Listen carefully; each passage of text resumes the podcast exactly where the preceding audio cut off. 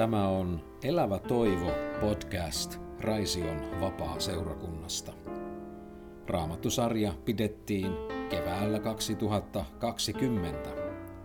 Siinä tutkitaan ensimmäisen Pietarin kirjeen ensimmäistä lukua. Pietarin ensimmäinen kirje on hämmästyttävän ajankohtainen ajatellen juuri alkanutta 2020 lukua. Se on kirjoitettu hajallaan asuvalle Jumalan kansalle, silloisen Rooman valtakunnan alueella, jotka kohtasivat hyvin samanlaisia haasteita kuin me nykyään. Heti kirjeensä alussa apostoli julistaa, että Jumala on synnyttänyt meidät uuteen elämään ja antanut meille elävän toivon. Sitten seuraa tarkempaa opetusta, miten uutta elämää eletään. Miten juuri toivo kantaa kaikenlaisissa olosuhteissa, jopa kärsimyksissä. Äänessä tässä sarjassa on pastori ja Vapaakirkon kirkkokunnanjohtaja Hannu Vuorinen. Käydään Pietarin kirjeeseen ja voidaksemme jälleen oppia ja kuulla Jumalaa, niin on hyvä pyytää sitä häneltä, joten rukoillaan tähän alkuun. Taivaallinen Isä, jälleen tänään me Jeesuksen nimessä pyydämme, että siunaat sydämiämme ymmärtämään ja ottamaan vastaan sen, mitä itse sanassasi puhut. Me kiitämme sanastasi, me kiitämme, että me voidaan lukea sitä vieläpä ihan omalla kielellämme. Ja me rukoilemme, Herra, että se ymmärrys ja meidän sydämemme olisi siinä kohtaa sun edessä, jossa voimme ottaa sanasi vastaan ja se siemen tulee hyvään maaperään ja saa kantaa sitten meissä hedelmää sun kunniaksesi, Herra, ja siunaukseksi meidän lähimmäisille. Joten Jeesus, avaa sanasi meille. Tätä pyydämme, kiitämme, että näin voimme luottaa, että myös tapahtuu. Aamen. Ensimmäinen Pietarin kirja on meidän edessämme. Edelleenkin olemme siellä hyvin alkuvaiheessa ja kuten jo aikaisemmin totesin, niin enää en sitä tässä kummemmin pyytele anteeksi, eli me menemme sen verran eteenpäin kuin mitä pääsemme. Ja sitten lopuksi katsotaan, mihin asti päästiin. Kyllä mä sen jo uskallan sanoa, että ei kylläkään kirjeen loppuun, mutta josko vaikka ensimmäisen luvun, niin olisiko sekin jo jonkinlainen saavutus näihin kertoihin.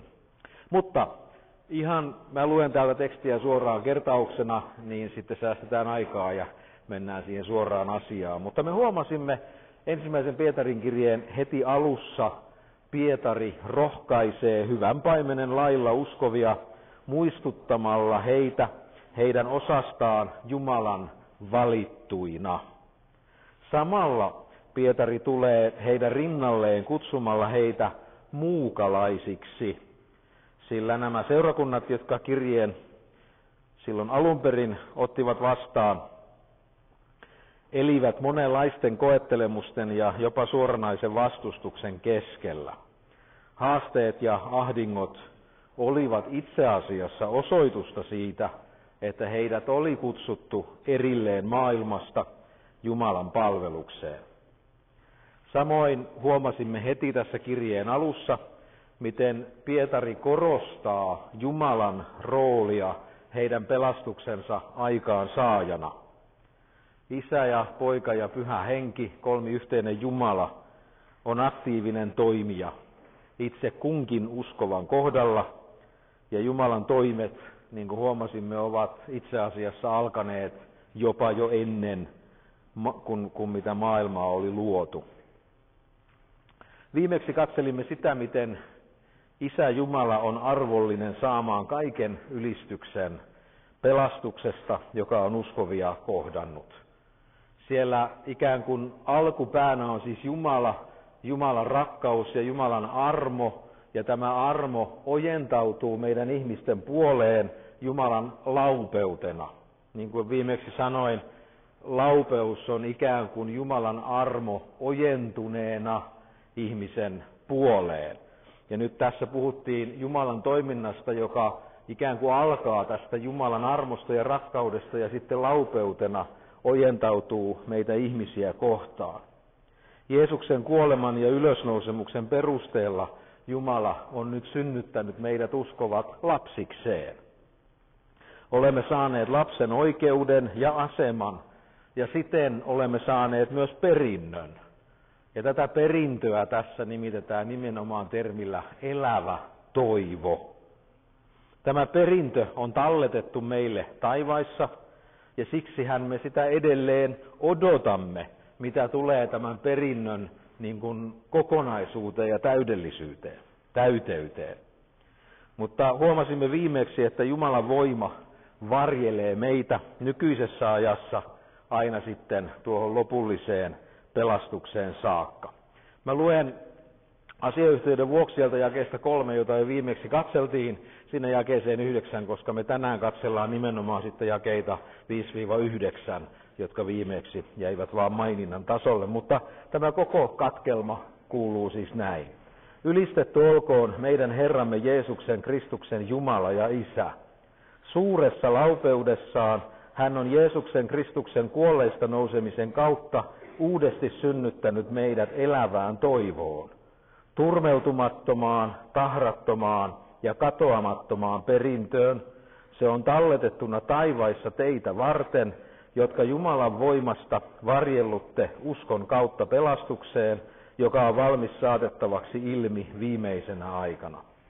Siksi te riemuitsette, vaikka nyt, jos on tarpeen, vähän aikaa joudutte murehtimaan monenlaisissa koettelemuksissa, jotta teidän uskonne havaittaisiin koetuksissa kestäväksi, paljon kallisarvoisemmaksi kuin katoava kulta, joka sekin koetellaan tulessa, ja koituisi kiitokseksi, ylistykseksi ja kunniaksi Jeesuksen Kristuksen ilmestyessä. Häntä te rakastatte, vaikka ette ole häntä nähneet. Häneen te uskotte, vaikka ette häntä nyt näe. Ja te riemuitsette sanoin kuvaamattomalla ja kirkastuneella ilolla, sillä te saavutatte uskonne päämäärän, sielujen pelastuksen. Mennäänpä siihen jakeeseen 5 ensiksi. Otetaan siitä kiinni ja mennään sitten asiassa eteenpäin.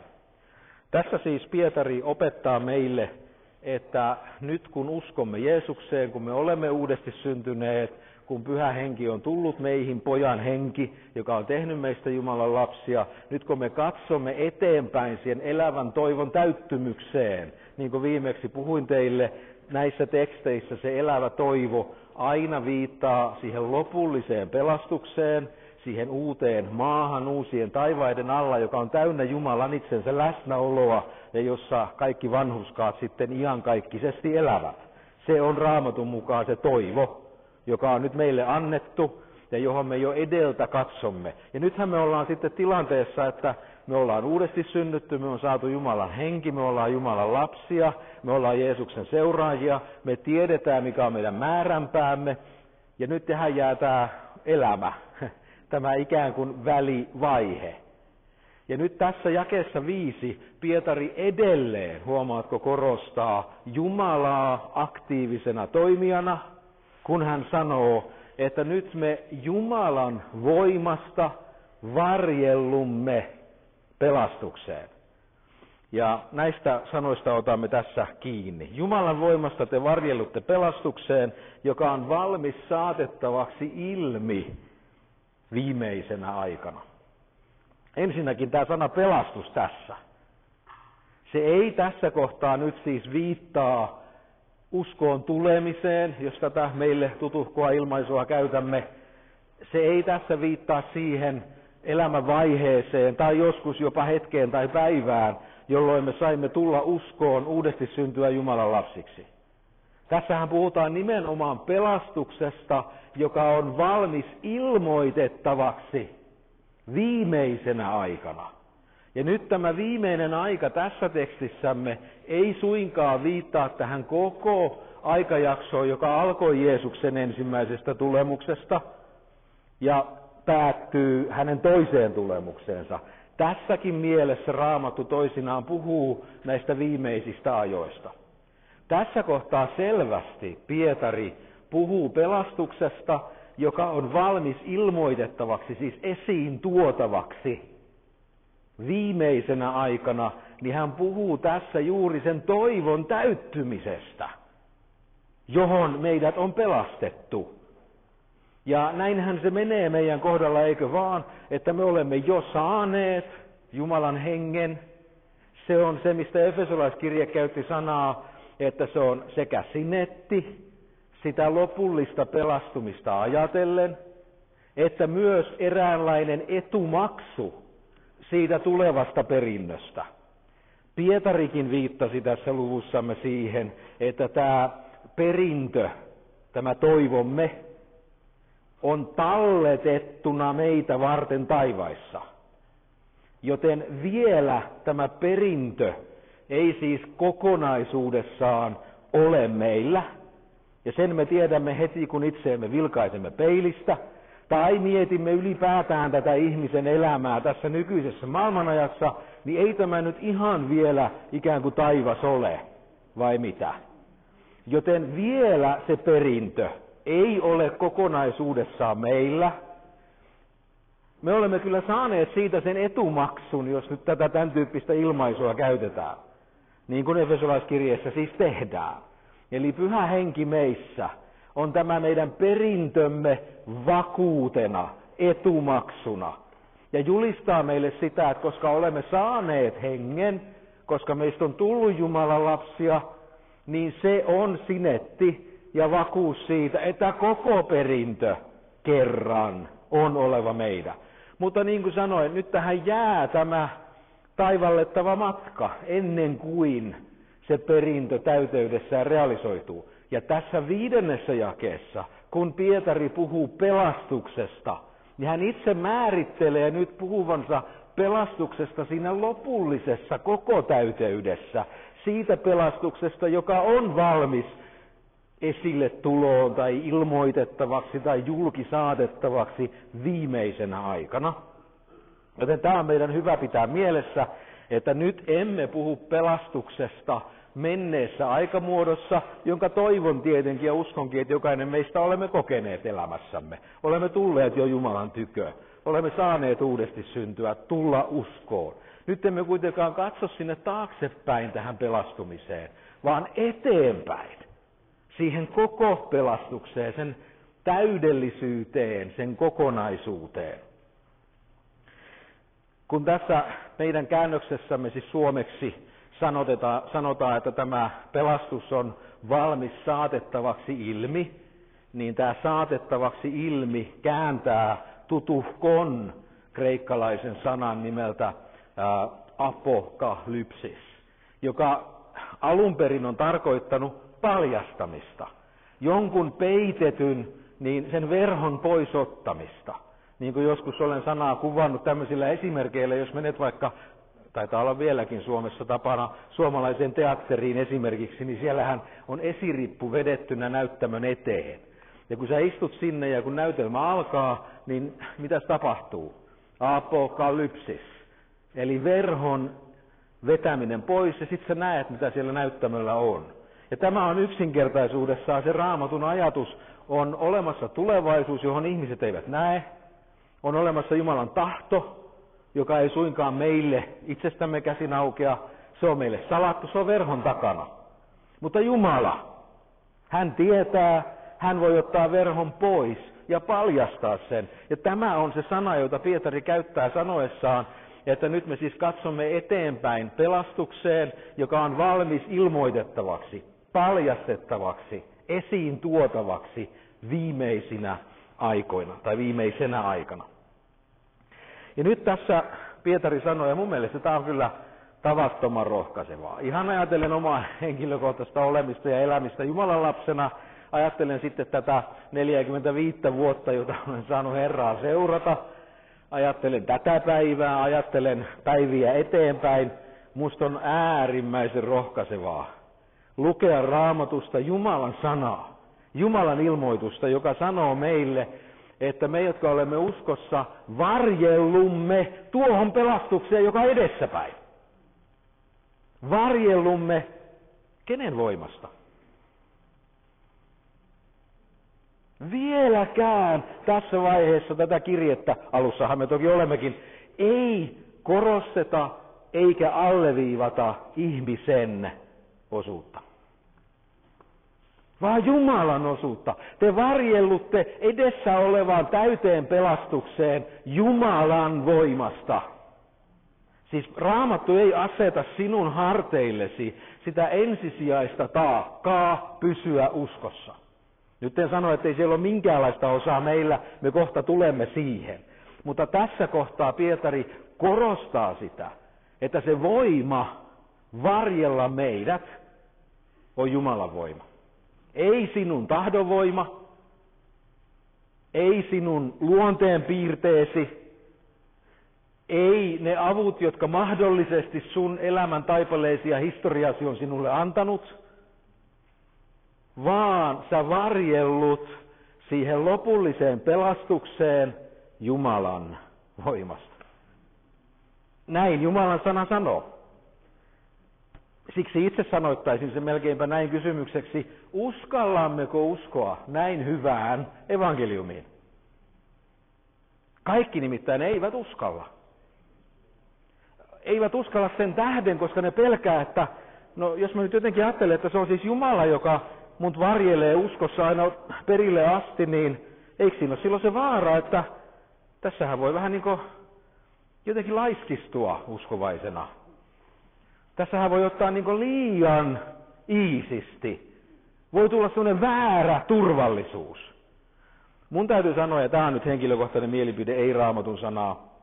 45 vuotta Herran seurassa ja tämmöisessä suomalaisessa herätyskristillisessä seurakunnassa, niin mä vakuutan teille, että mä en ole vielä tavannut sellaista uskovaista, joka oman tahdon lujuutensa, päättäväisyytensä tai omien avujensa avulla voisi varmistua pelastuksesta.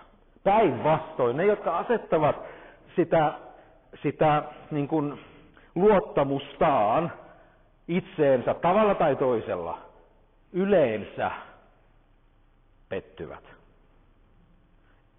Ellei sitten aina pettyvät. Ja siksi Raamattu on tässä hyvin selkeä, väitän näin. Nyt Pietarin kirjeessä, ja kun luet Uutta testamenttia, niin Raamattu lähteekin siitä, että uudesti syntyminen on Jumalan teko. Tehdään Isän, Pojan ja Pyhän Hengen toimesta, johon ihminen otetaan mukaan kyllä, niin kuin se kirja viime kerralla, se piti ottaa vastaan, mutta se itsessänsä on täysin Jumalan teko ja lahja. Ja kun tämä ihme tapahtuu, että ihmisen sydän aukeaa uskomaan ja ottamaan vaarin evankeliumista, niin tämän jälkeen Jumalan rooli ei pääty. Hän ei totea, että okei, hyvä kun tulit uskoon, hienoa, olet ehkä todennäköisesti minun lapseni, katsotaanpa kuinka käy. Ei, Raamattu ei tunne tällaista, vaan se tuntee tämän evankeliumin, jota Pietari julistaa meille, Jumalan voimasta te varjellutte. No, tämä varjeltua tässä Raamattu kansalle käännöksessä hyvin käännetty suomalaisella sanalla, mutta pikkasen sitä kuitenkin meille avaan. Se voitaisiin kääntää myös sanalla vartioida. Kyseistä sanaa sinä aikana käytettiin myös siis tämmöisestä sotilasvartiosta. Kuvittelepa joku taistelu kautta sotilas, tämmöinen sotatilanne, kuvittelee joku joukko-osasto tai joku komppania tai joku ryhmä, mitä niitä onkaan nimiä tuolla militaristisella puolella. Sivarina ei oikein ole mennyt jakeluun nämä kaikki. Niin mutta siellä se on sotatilanteessa ja nyt ei tiedetä, hyökkääkö vihollinen, kuinka lähellä se on. Eli vihollisesta on siis vaara. Niin mitä siellä asetetaan sinne, tämän, jos ne on vaikka majoittuneena siihen hetkeksi tämä osasto, niin sinnehän asetetaan vartiosotilaita, eikö? Heidän tehtävänsä on vartioida. Siellä seisotaan omalla paikallaan tai maataan jossain kuopassa ja seurataan sitä ympäristöä vihollisen varalta, eikö? Se on sen vartijan tehtävä. Ja tässä yhteydessä Pietarin aikana, kun hän kirjeen kirjoitti, käytettiin kyseistä sanaa. Asetetaan vartio, joku vartioi vihollisen varalta, niin että vihollinen ei pääse yllättämään. Ja nyt tekstimme sanoo, että Jumala vartioi meitä, ettei vihollinen pääse yllättämään. Jumala! Hän vartioi.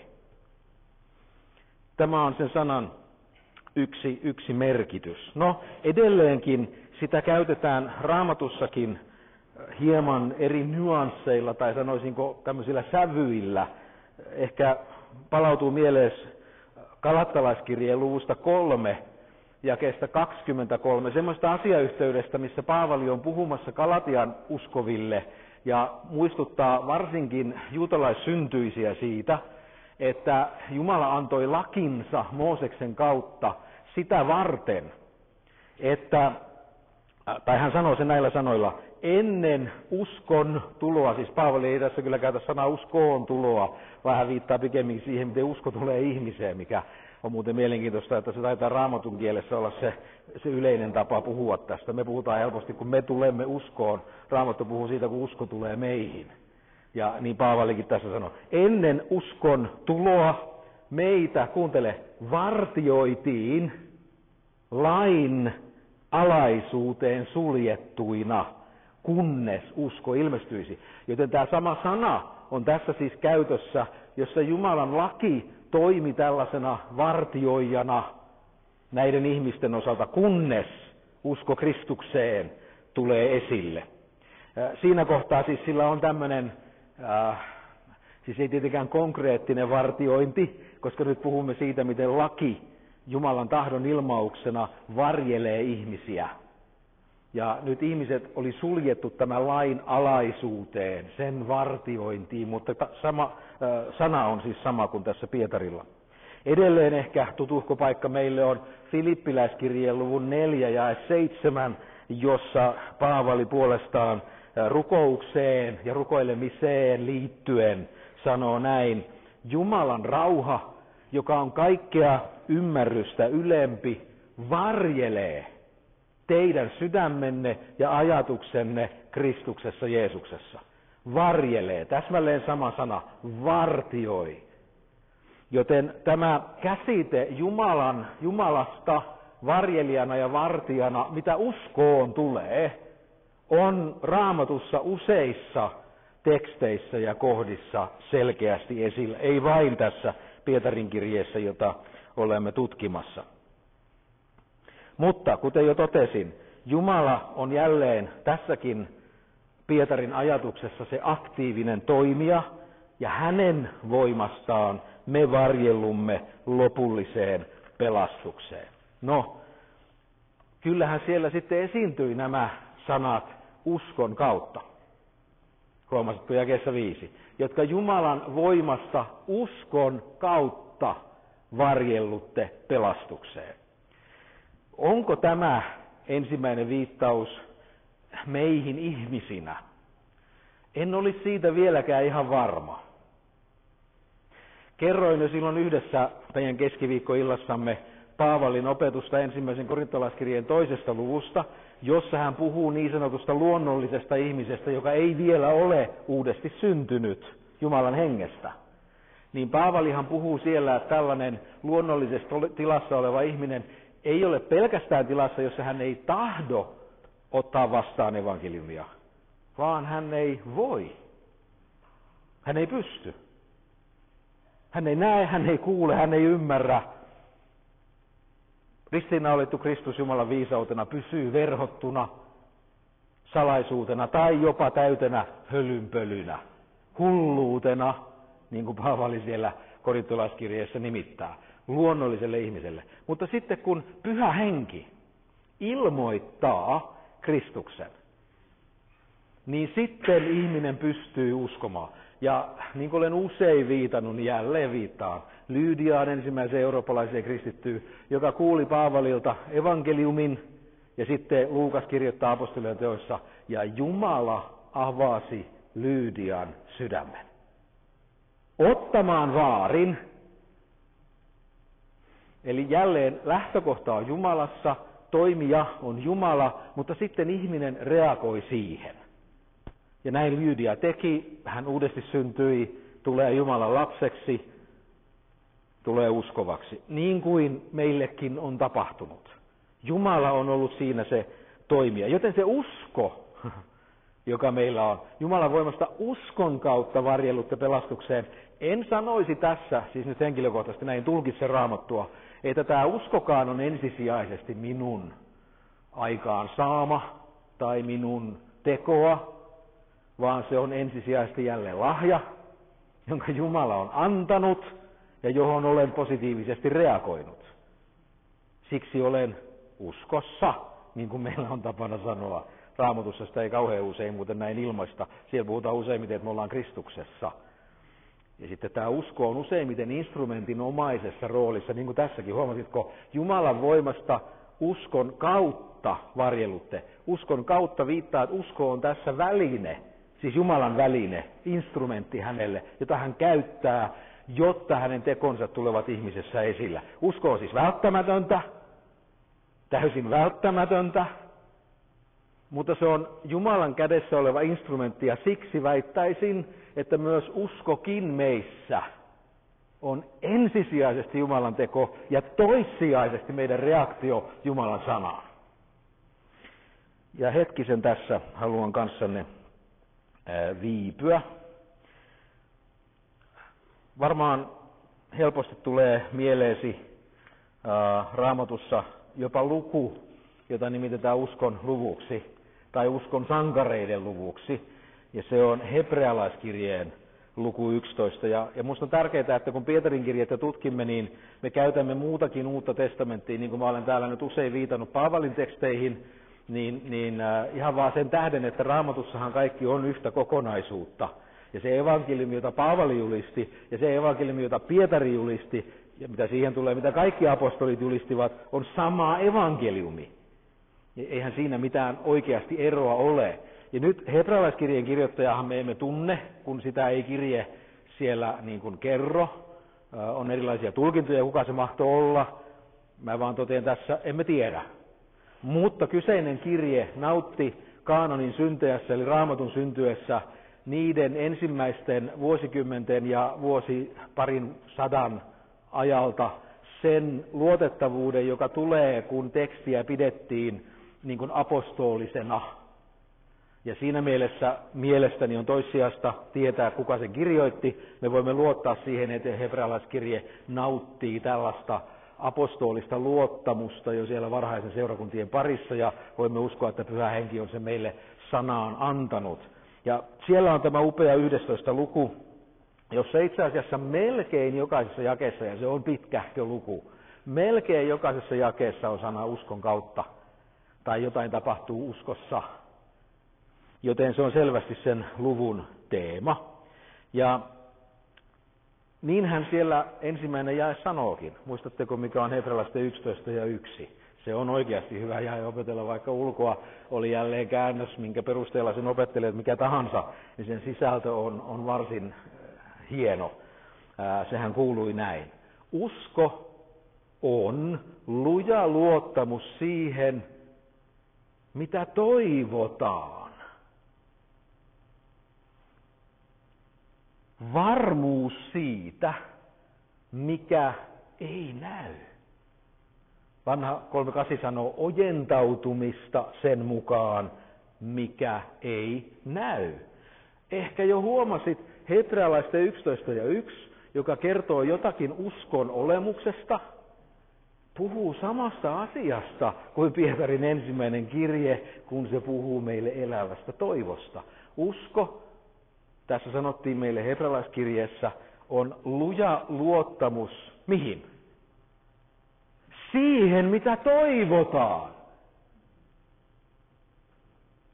Ja mielestäni se 3.8 sanoo tämän ainakin mun korvissani hienosti, kun se sanoo, ja ojentautumista sen mukaan, mikä ei näy. Väitän, että hebrealaiskirjeen kirjoittajilla on täsmälleen sama sisältö kuin Pietarilla kirjeessään. En ehkä näköjään malta olla viittaamatta tämän hebrealaisten 11:1 kohdassa näihin lukuisiin kertoihin. Olen voinut itsekin hyvin tähän syyllistyä, niin kuin jotkut muutkin meistä uskovista ja varsinkin saarnaajista. Me annamme joskus tälle sille, mitä toivotaan, ihan omia sisältöjä. Usko on luja luottamus siihen, mitä toivotaan. No mitä sinä toivot? Mitkä on sinun unelmiasi? Ja sitten me kuvitellaan, että usko on sitä, että mä lujasti luotan, että saan sen, mitä toivon. Tämmöistäkin opetusta on liikkeellä kristittyjen parissa. Kun mennään vanhoihin aikoihin, jotka onneksi on takana, ei kaikki vanha ole nimittäin hyvää, niin siellä oli semmoistakin korostusta, tiedätkö, että koska Jumala haluaa sulle vain hyvää, niin miksi sä ajaisit siihen aikaan, nyt puhutaan vanhoista ajoista, miksi sä ajaisit sillä ladalla? Kun sä voisit yhtä hyvin ajaa vaikka mersulla. Joten jos sä oot ladanomistaja, sulla on varmaan toivo siitä, että josko mulla olisikin mersu. Ja nyt kun sä oot uskovainen, niin usko on luja luottamus siihen, mitä toivotaan. Ja jos rukoilet Jumalalta mersua, niin pidä se saanees. Niin sitten se lada vaihtuu mersuksi. Jos ei nyt ihmeen kautta, niin ainakin kaupan kautta jotenkin, ja sulla on mahdollisuus se niin kuin hankkia. No, tää on hieman naivi esimerkki ja menee tonne vanhoihin aikoihin, joita en tässä kohtaa hyväksi siis kutsu. Ja löydät ehkä, jos ei sulla mitään mersuunelmia ollutkaan, niin voihan siellä jotain muuta ehkä elämässä ollut, mitä sä olet pistänyt siihen kohtaan, että usko on luja luottamus siihen, mitä toivotaan. Mutta nyt ei hebrealaiskirjeen kirjoittaja puhu mistä tahansa toiveesta tai unelmasta, vaan se puhuu toivosta, jolla on Raamatussa ihan oma määrätty sisältö, johon olemme Pietarin kanssa jo tutustuneet. Se, mikä ei näy vielä, on se uusi maailma, se Jumalan koti. Se, mitä toivomme, on se uusi maailma, se Jumalan koti. Ja usko, ihan heijastelee Pietarin tekstiä, usko, jonka Jumala meissä vaikuttaa, se on lujaa luottamus siihen, mitä toivotaan. Ja se on jo nyt tässä elämässä, tässä ajassa ojentautumista sen mukaan, mikä ei vielä näy. Eli me jo nyt elämme taivaan kansalaisina. Jo nyt meidän arvomme ovat Jumalan valtakunnan arvoja. Jo nyt meidän valintamme ja elämän tapamme heijastelee sitä, mikä on Jumalan tahto. Siis me ojentaudumme sen mukaan, mikä ei vielä näy. Se tulee kerran näkyviin, se pelastus, kun se ilmoitetaan viimeisenä aikana täydellisyydessään. Vielä emme sitä näe, mutta jo nyt me pyrimme sen mukaisesti elämään ja ojentautumaan. Siitä hebrealaiskirjekin puhuu. Ja jotta en olisi tässä nyt ihan oman tulkintani varassa, niin kirjoittaja kertoo sen meille. Unohda lukujako, sehän ei ole alunperin Raamatussa, se joskus meitä sekoittaa, kun se katkaisee ajatuksen kulkua. Ja luetaanpa lyhyesti, mitä hebrealaiskirjeen kirjoittaja sanoi juuri ennen jaetta 11 ja 1. Täällähän meille itse asiassa sanotaan näin, luen sieltä jakeesta 35 edellistä lukua. Älkää siis heittäkö pois rohkeuttanne, jonka palkka on suuri. Sillä te tarvitsette kestävyyttä, että täyttäisitte Jumalan tahdon ja saisitte sen, mikä on luvattu. No siis mitä on luvattu? No hän kertoo sen. Vielä vähän aikaa, aivan vähän aikaa, niin saapuu se, joka on tuleva. Eikä hän viivyttele. Viittaa siis Kristuksen tulemiseen. Mutta minun vanhurskaani elää jo nyt, tämä on suluissa mun lisäys, minun vanhurskaani jo nyt, nykyisessä ajassa, elää uskosta, mutta jos hän vetäytyy pois, minun sieluni ei mielly häneen. Me emme ole kuitenkaan niitä, jotka vetäytyvät pois ja joutuvat kadotukseen, vaan me olemme niitä, jotka uskovat sielunsa pelastukseksi, sillä usko on luja luottamus siihen, mitä toivotaan. Ojentautumista sen mukaan, mikä ei vielä näy. Hebrealaiskirje tässä kohtaa puhuu ihan samasta sisällöstä kuin mitä Pietari kirjensä ensimmäisessä luvussa. Tänä odotusaikana, jos sellaista nyt meidän nykyisestä elämästä me voisimme käyttää nykyisenä maailman aikana, usko Jumalaan ja hänen lupauksiinsa muun muassa tämän perinnön osalta, eli uuden maailman osalta. Usko kantaa meitä eteenpäin ja antaa meille kestäväisyyttä. Uskon kautta me elämme jo nyt taivaan kansalaisina, vaikka vielä emme ole nähneet isämme kotia ja uutta maailmaa. Usko on luja luottamus Jumalan ilmoitukseen pelastuksesta Jeesuksessa. Mä korotin paikka. Niin. Usko on luja luottamus Jumalan ilmoitukseen pelastuksesta Jeesuksessa, joka siis sisältää tämän tulevan perinnön siihen, että Kristuksessa Isä Jumala luo kaiken uudeksi. Joten usko, nyt jälleen tätä painotan tässä, usko ei ensisijaisesti ole tekoja, vaan sydämen luottamusta Jumalaan ja hänen lupaukseensa evankeliumin sanassa. Usko sitten ilmenee toki tekoina, koska me pidämme totena sitä näkymätöntä maailmaa, jota Jumala hallitsee. Joten muukalaisuuden matkaeväät, joista Pietari nyt ensimmäisen kirjeensä ensimmäisessä luvussa meille puhuu, nämä matkaeväät ovat Jumalan voima, Jumalan suoma varjelus ja Jumalan vaikuttama usko. Ja näiden varassa me voidaan tätä taivaltamme tehdä. No jos nämä ovat muukalaisten matkaeväät, niin mitä ovatkaan muukalaisten koettelemukset ja ahdistukset? Ja siitähän Pietari täällä seuraavaksi meille jakeesta 6 eteenpäin puhuu. Hän sanoo, siksi te riemuitsette, jonka äärellä jälleen Raamatun kohdalla heti kysyn, siis miksi? Jos täällä sanotaan, että siksi te riemuitsette, niin mä kysyn heti, että miksi siis riemuitsemme? No itse asiassa tämä on pikkasen käännetty sillä tavalla hankalasti, että se on ihan oikein, mutta se voitaisiin ihan yhtä hyvin kirjaimellisemmin kääntää, tästä te riemuitsette. Tästä te riemuitsette. Ja se, mihin se viittaa, on juuri, mistä hän on puhunut. Eli tämä Jumalan voima, joka varjelee meidät lopulliseen pelastukseen asti. Tästä te riemuitsette. Ja on se nyt kumma, jos ei ihminen tästä riemuitsisi. Että hänelle on lahjoitettu pelastus nyt ja lopullisesti. Ja hän voi katsoa luottavaisesti, että Jumala varjelee hänet sinne perille asti. Niin on se nyt kumma, jos ei se meille minkäänlaista iloa aiheuta. No itse asiassa tämä ei ole vain retorinen kysymys. Mä välillä ihmettelen, miksi se ei aiheuta meissä iloa ja riemua.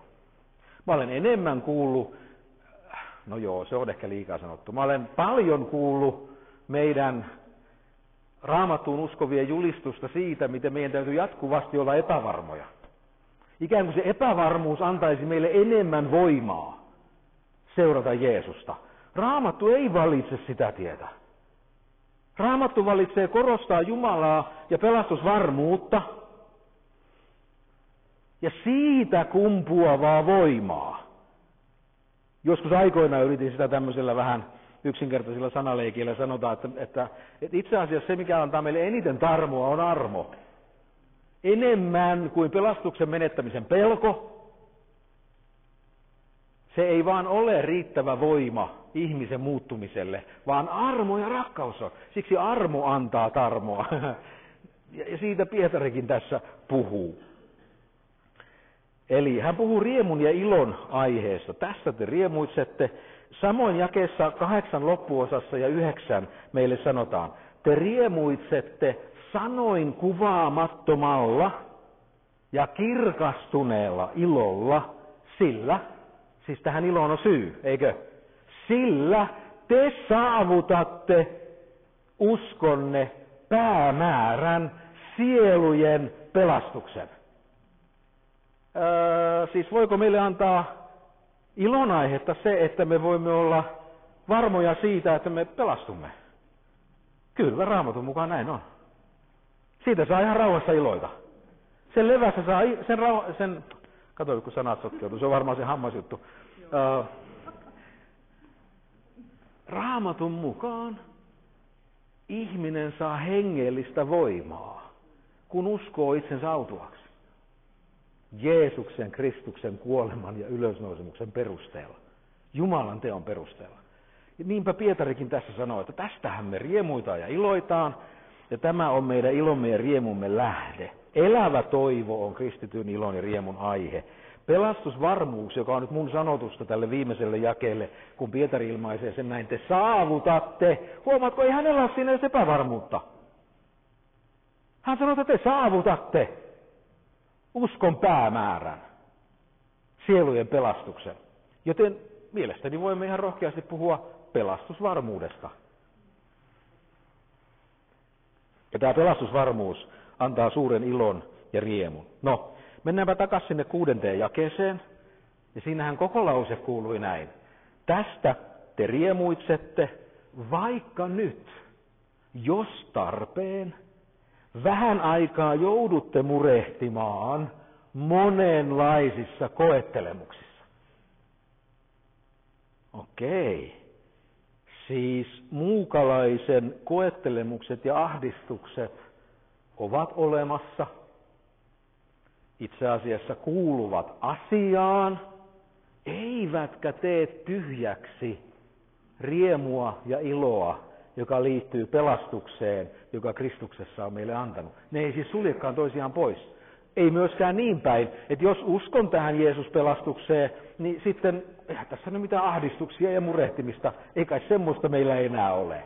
Näinkin voisi ajatella, ja Pietari sanoi, hei, pysähdytääs vähän.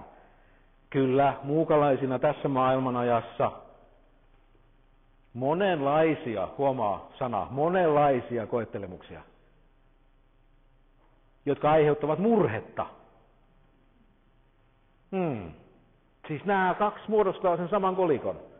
Pelastusvarmuus ja sen antama ilo, ja toisaalta kokemuksemme tämän nykyisen maailmanajan keskellä, joka onkin kamppailua, jossa onkin murhetta, jossa on koetuksia ja ahdistusta. Täällä siis Pietari sanoo meille, että koettelemuksia on monenlaisia. Mä luulen, että jos voitaisiin käsiä tässä kohtaa nostattamaan ja sitten kertomaan toisillemme täältä meidän elämän varrelta, niin kyllä ne kuulkaa aika monenlaisia on nämä uskovaisen ihmisen koettelemukset. Monenlaisia, erilaisia ja paljon. Jos sellaisia sun elämässäsi on ollut tai on, älä sen takia ajattele, että sinussa olisi joku vika. Huomaatko? Juuri näille valituille muukalaisille, jotka on Isän Jumalan rakastamia ja hänen pelastustekonsa kohteita, ja joita Jumala vartioi sinne loppuun asti. Heille Pietari puhuu sanoessaan, että on monenlaisia koettelemuksia ja te joudutte niissä murehtimaan. Joten kyllä, se kuuluu tähän muukalaisen elämään.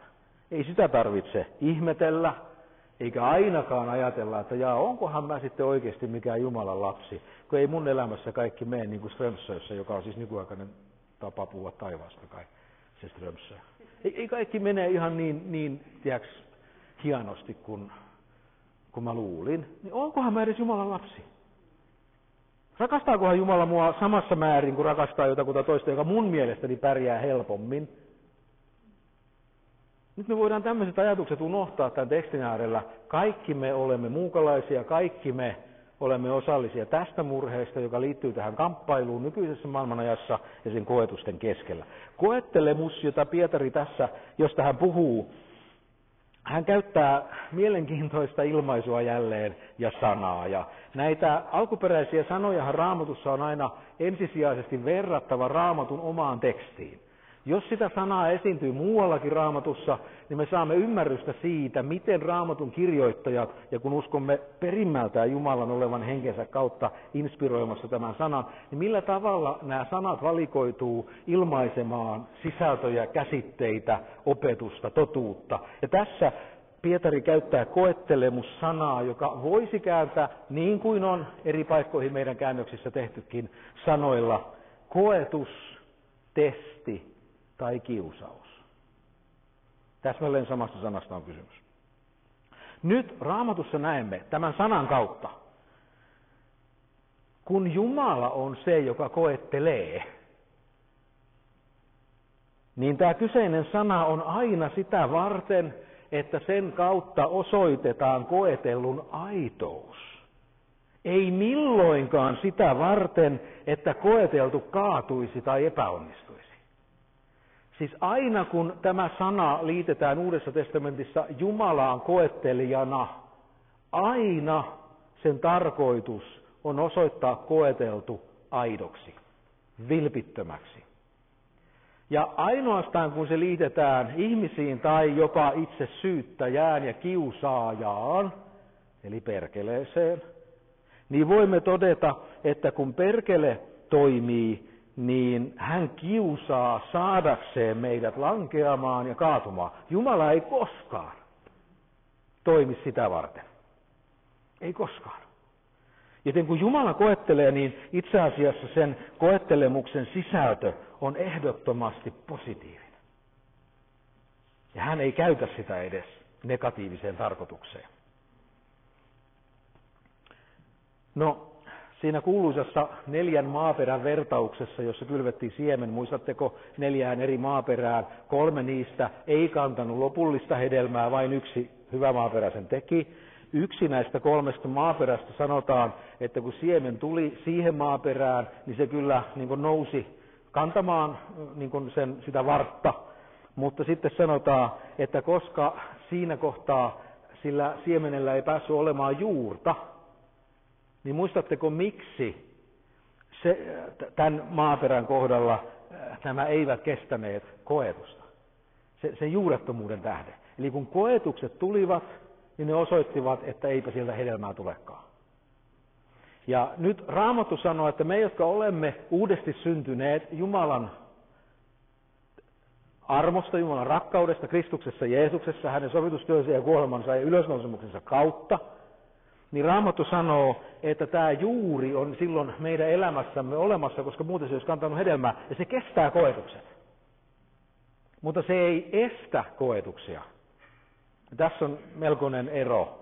Se ei estä koetuksia, mutta se kestää koetukset. Eli koetukset kyllä tulevat. Tähän liittyen pari raamatukohtaa vielä nopsaa. 1. korintolaiskirje 10 ja 13. Paavali kirjoittaa juuri tästä kyseisestä koetuksesta. Tässä se on käännetty sanalla kiusaus, niin kuin sanoin, että niinkin sen voi kääntää. Siellä Paavali sanoo näin. Teitä ei ole kohdannut muu kuin inhimillinen kiusaus tai koetus. Siis sama sana on siellä taustalla, mikä Pietarilla on nyt koetuksena. Siis teitä ei ole kohdannut muu kuin inhimillinen kiusaus tai koetus. Ja Jumala on uskollinen. Hän ei salli teitä kiusattavan ylivoimienne, vaan salliessaan kiusauksen tai koetuksen hän Jumala valmistaa myös pääsyn siitä niin, että voitte sen kestää. Jälleen, kuka tässä on toimijana, aktiivisena toimijana? Jumala. Siis kiusauksissakin. Jumala on uskollinen, kun puhutaan meidän koetuksista. Jumala on uskollinen. Hän ei salli, että meitä kiusataan ylivoimien. Mä olen täysin tietoinen siitä, että tässäkin meitä saattaa olla nyt kuulolla, jotka ajattelevat, että ei toi kyllä ihan noin ole mun kokemuksissa ja mun elämän piirissä. Kyllä joskus tuntuu siltä, että jos ei sitten omallekin kohdalle, jos edelleen olet muuten uskossa, niin sitten sä kyllä osoitat tämän Raamatun paikan olevan ihan totta, vaikka olisi ollut kuinka vaikeeta jossakin elämänvaiheessa. Mutta saatat ehkä ajatella jotakuta toista, josta susta tuntuu, että kyllä ne koetukset on liikaa. Ne vaan on liikaa. Ei tommosia olisi pitänyt kenenkään osalle tulla. Inhimillisesti täysin ymmärrettävä ajatus. Ja mun mielestäni me saamme niin ajatella, mutta samanaikaisesti meidän täytyy kuulla, mitä Jumala sanoo. Hän, joka vartioi meitä, hän, joka varjelee meitä, on läsnä meidän koetuksissa ja kiusauksissa tavalla, jossa hän ei ikään kuin vain ulkoa seuraa, että mitenköhän tuo Vuorisenhannu loppupeleissä pärjää. Vaan hän on itse aktiivisena asettamassa rajoja, valmistamassa pääsyä. Ja hän ei salli, että kiusaukset käy yli mun voimien. Ja itse asiassa tämä on aika nöyryyttävää meille kuulla Raamattua, joka sanoo, että ei teitä ketään kohtaa mikään muu kuin inhimillinen, siis ihmisen kokoinen koetus. Nyt en vähättele niitä koetuksia, en tietenkään. Mä vaan totean, että Raamatun mukaan se, mitä me ihmisinä kohtaamme, on ihmisen kokoisia. Voi olla todella jyrääviä, todella vaikeita, todella raskaita, sitä en ollenkaan epäile. Mutta silti Raamattu uskoltaa sanoa meille, että tässä maailmanajassa ennen kuin toivomme on täyttynyt. Me elämme semmoisessa ajassa, jossa näissä koetuksissa Jumala on luvannut ja on läsnä huolehtimassa meistä. Ja vartioimassa ja varjelemassa meitä. Jumala varjelee ja vartioi omiensa koettelemuksia. Hän on uskollinen rakkaudessaan. Hän ei salli kiusauksia, jotka menee täysin yli voimiemme. Kaikki koetukset ovat lajia inhimillinen. No onpa meitä muuten kehotettu rukoilemaan, mikä musta on tosi lohdullista ja hienoa. Siis mä todella rakastan Isämeidän rukouksen tätä kohtaa. On ollut aikoja, jolloin mä oon rakastanut tätä kohtaa kaikkein eniten. Isä, älä johdata meitä kiusauksiin. Siinä on sama sana, se voitaisiin kääntää myös koetuksiin.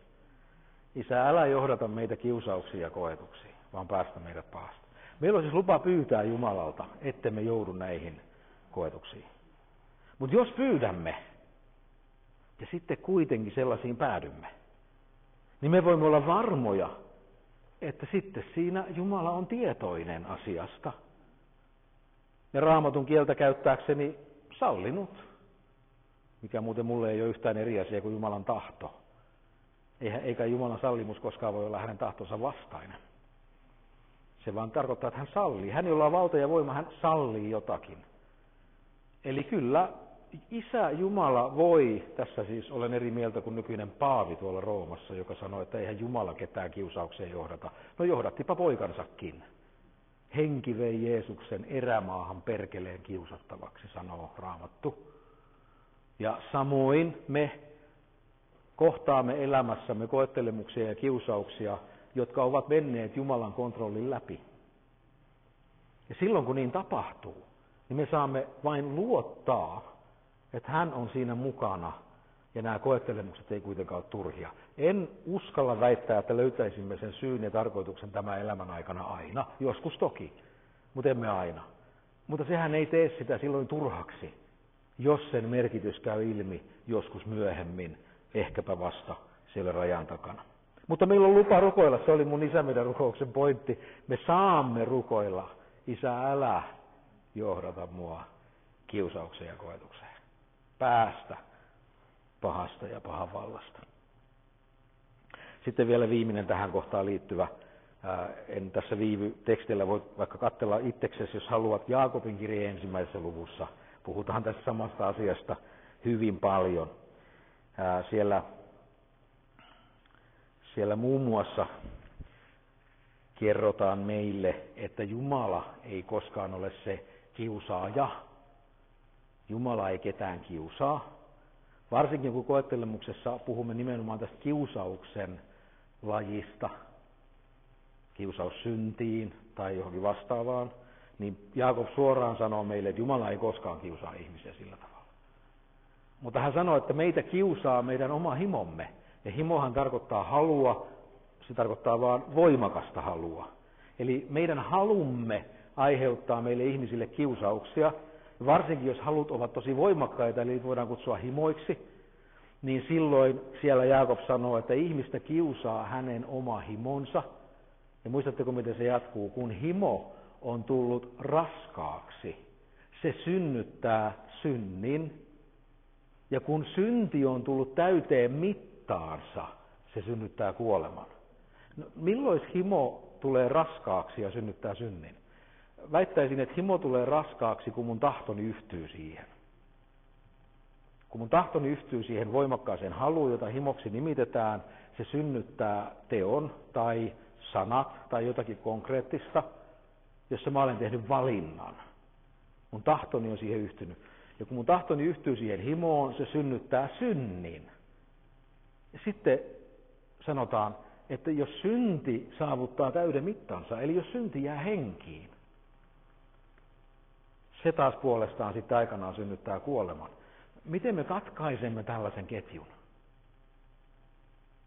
No ensinnäkin, mitä sä haluat? On paljon oleellisempi kysymys kuin se, mitä tänään tunnet. Olkoonkin, että tunteet on tärkeitä, suuremmoisia ja kauheita ja kaikkea siltä väliltä. Olkoonkin, että itse asiassa emootiot meitä paljon liikuttavat. Siis ei liikuttaa semmoisessa itkumielessä, vaan niin kuin saavat aikaan aktiivisuutta. Mutta tahto on syvemmällä sinussa. Se kertoo sinusta vielä enemmän kuin tunteet. Ja tunteita en siis vähättele, ne on tärkeitä ja kuvaavat meitä, mutta tahto vielä enemmän. Ja nyt jos sun tahtosi, se valinta tapahtuu sen himon mukaisesti, niin se synnyttää synnin. Jos se synti pääsee syntymään, niin miten me estämme sitä kasvamasta täyteen mittaansa? Pyytämällä anteeksi ja tekemällä parannuksen, eikö? Eli otetaan se syntynyt synti päiviltä. Viedään se ristille. Itse asiassa se on jo viety sinne Kaikki maailman synti oli Kristuksessa, kun hän kuolee ristillä meidän sijastamme. Ja kun me tähän uskomme, asetamme luottamuksemme, että tämä minun tahtoni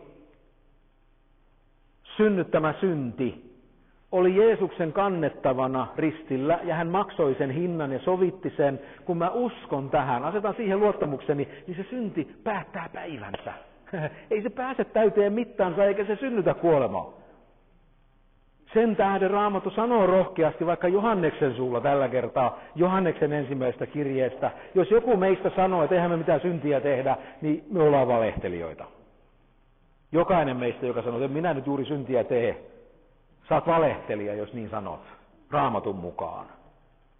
Ja sitten kun se on sanonut meille tämä, että jokainen meistä tekee syntiä, niin sittenhän Johannes sanoo, että hän on kirjoittanut tämän kirjeensä ja voisimme tähän varmaan ihan täydellä syyllä sanoa, että koko Raamattu on kirjoitettu meille, ettemme syntiä tekisi. Ja sitten tulee pilkku. On muuten tosi siunattu pilkku.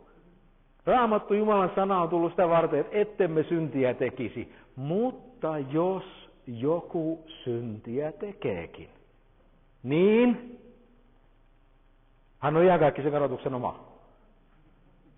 No teksti ei sanonut niin.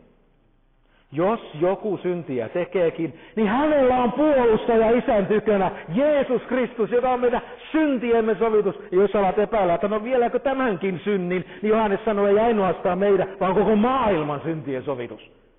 Siis kaikki synnit. Sillä tavalla synnit otetaan pois päiviltä. Tämä on allekohdana tosi kamala, mutta sanonpa kuitenkin, ihan vauvana kun ne on syntynyt, niin henki pois. Heti, niin pian kuin mahdollista, niin hylätkää se ja antakaa sen kuolla. Hylätkää se ristille ja nähkää sen päättävän päivänsä Jeesuksessa Kristuksessa, koska sillä tavalla se ei pääse kasvamaan täyteen mittaansa ja aiheuttamaan kuolemaa. Ja tämä on meidän olotila, ystävät. Me, jotka murehdimme kyllä, jotka ollaan ahdistuksissa kyllä, joita koetellaan kyllä, jotka joudumme kiusauksiin ja ajoittain niihin lankeammekin. Mutta me, jotka ollaan Jumalan valittuja, hänen uudesti synnyttämiä lapsia, joilla on pyhä henki, jotka katsomme eteenpäin ja tiedämme, Jumala huolehtii minusta ja varjelee minua ja mä voin iloita tästä Jumalan pelastusvarmuudesta, niin mä tiedän, mitään sellaista ei pääse tapahtumaan, mitä Jeesus ei kykene hoitamaan. Ja miksi ihmeessä me ollaan siitä niin ahdistuneita, kuinka meidän käy? Levätään Kristuksessa ja ammennetaan voimaa tähän taisteluun, koska tämä kamppailu on olemassa. Rukoillaan, että me joutuisi kiusauksiin. Rukoillaan, ettei meitä koeteltaisi. Jos hän koettelee, se tapahtuu siksi, että hän osoittaa sun uskosi aidoksi. Tuntu sinusta, miltä tuntuu.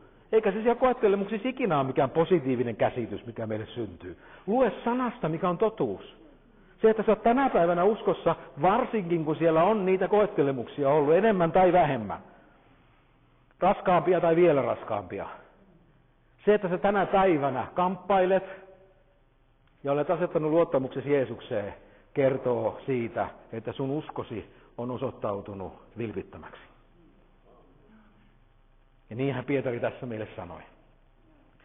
Se kultakin, jota arvostamme, siis omaisuus, raha, ja kaikki se, mitä se enemmän tai vähemmän petollisesti meille lupaa, turvallisuutta ja terveyttä ja tulevaisuutta, mitä kaikkea se raha ja omaisuus meille lupaakaan, mukavuutta, kaikkihan se on viime kädessä valheellista.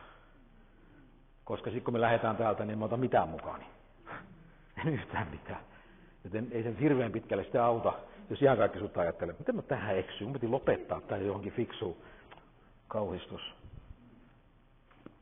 Niin, vaikka se kultakin koetellaan tulessa ja osoitetaan aidoksi sen koetuksen kautta, niin kuinka paljon ennemmin meidän usko, jonka Jumala on meille antanut. Joo, toisinaan hän antaa meille koetuksia osoittaakseen, että meidän uskomme on aito. Ja se selviää siitä koetuksesta, vaikka sitten kuinka haparoiden, vaikka kuinka epäröiden ja vaikka kuinka epävarmana ja epäilyksiäkin, joka ei ole sama kuin epäusko, epäilyksiäkin sisältäen, niin se selviää, koska se on Jumalassa syntynyt. Ja kaikki tämä, nyt mä oikeasti lopetan, kaikki tämä Pietarin mukaan on sitä varten, että tämä koituisi, se, että me koetuksissa edelleen uskomme, se, että me edelleenkin luotamme Jumalaan. Kaikki tämä koituisi Jeesuksen Kristuksen kiitokseksi ja ylistykseksi ja kunniaksi. Koska me rakastamme Jeesusta, vaikka emme häntä tässäkään näe. Me uskomme Jeesukseen, vaikka ei ole koskaan häntä nähty. Ja sitten me riemuitsemme sanomattomalla tai sanoin kuvaamattomalla ja kirkastuneella ilolla. Ja niinpä jätän teille tällaisen kuvan tuonne teidän mielenkalvollenne, kun sanon, että kyseinen sana tarkoittaa, siis tämä riemu tässä yhteydessä, se tarkoittaa korkealle hyppimistä. Siis iloa ja riemua, joka ilmaistaan. Siis tässä ei tyydytä sanomaan vaan ilo, vaan kuvataan, että se jotenkin näkyy ja se tapahtuu tämän sanan mukaan. Siis nyt en tarkoita vain hyppimällä, mä tarkoitan vaan, että ihmisen olemuksessakin se tulee tiiäks esille.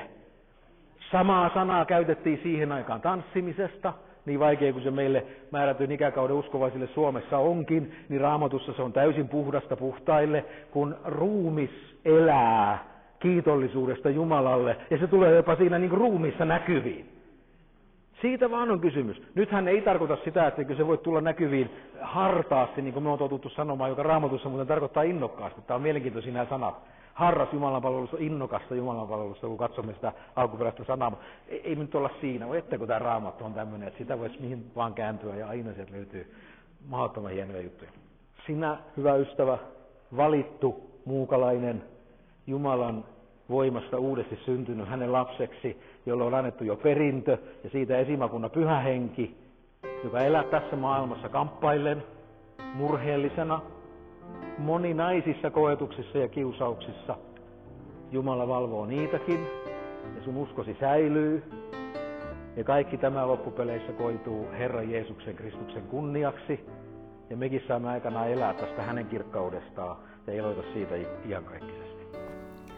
Tämä oli Elävä toivo -podcast-sarjan 4. jakso. Kiitos kun kuuntelit ja toivottavasti ollaan kuulolla jälleen seuraavassa jaksossa.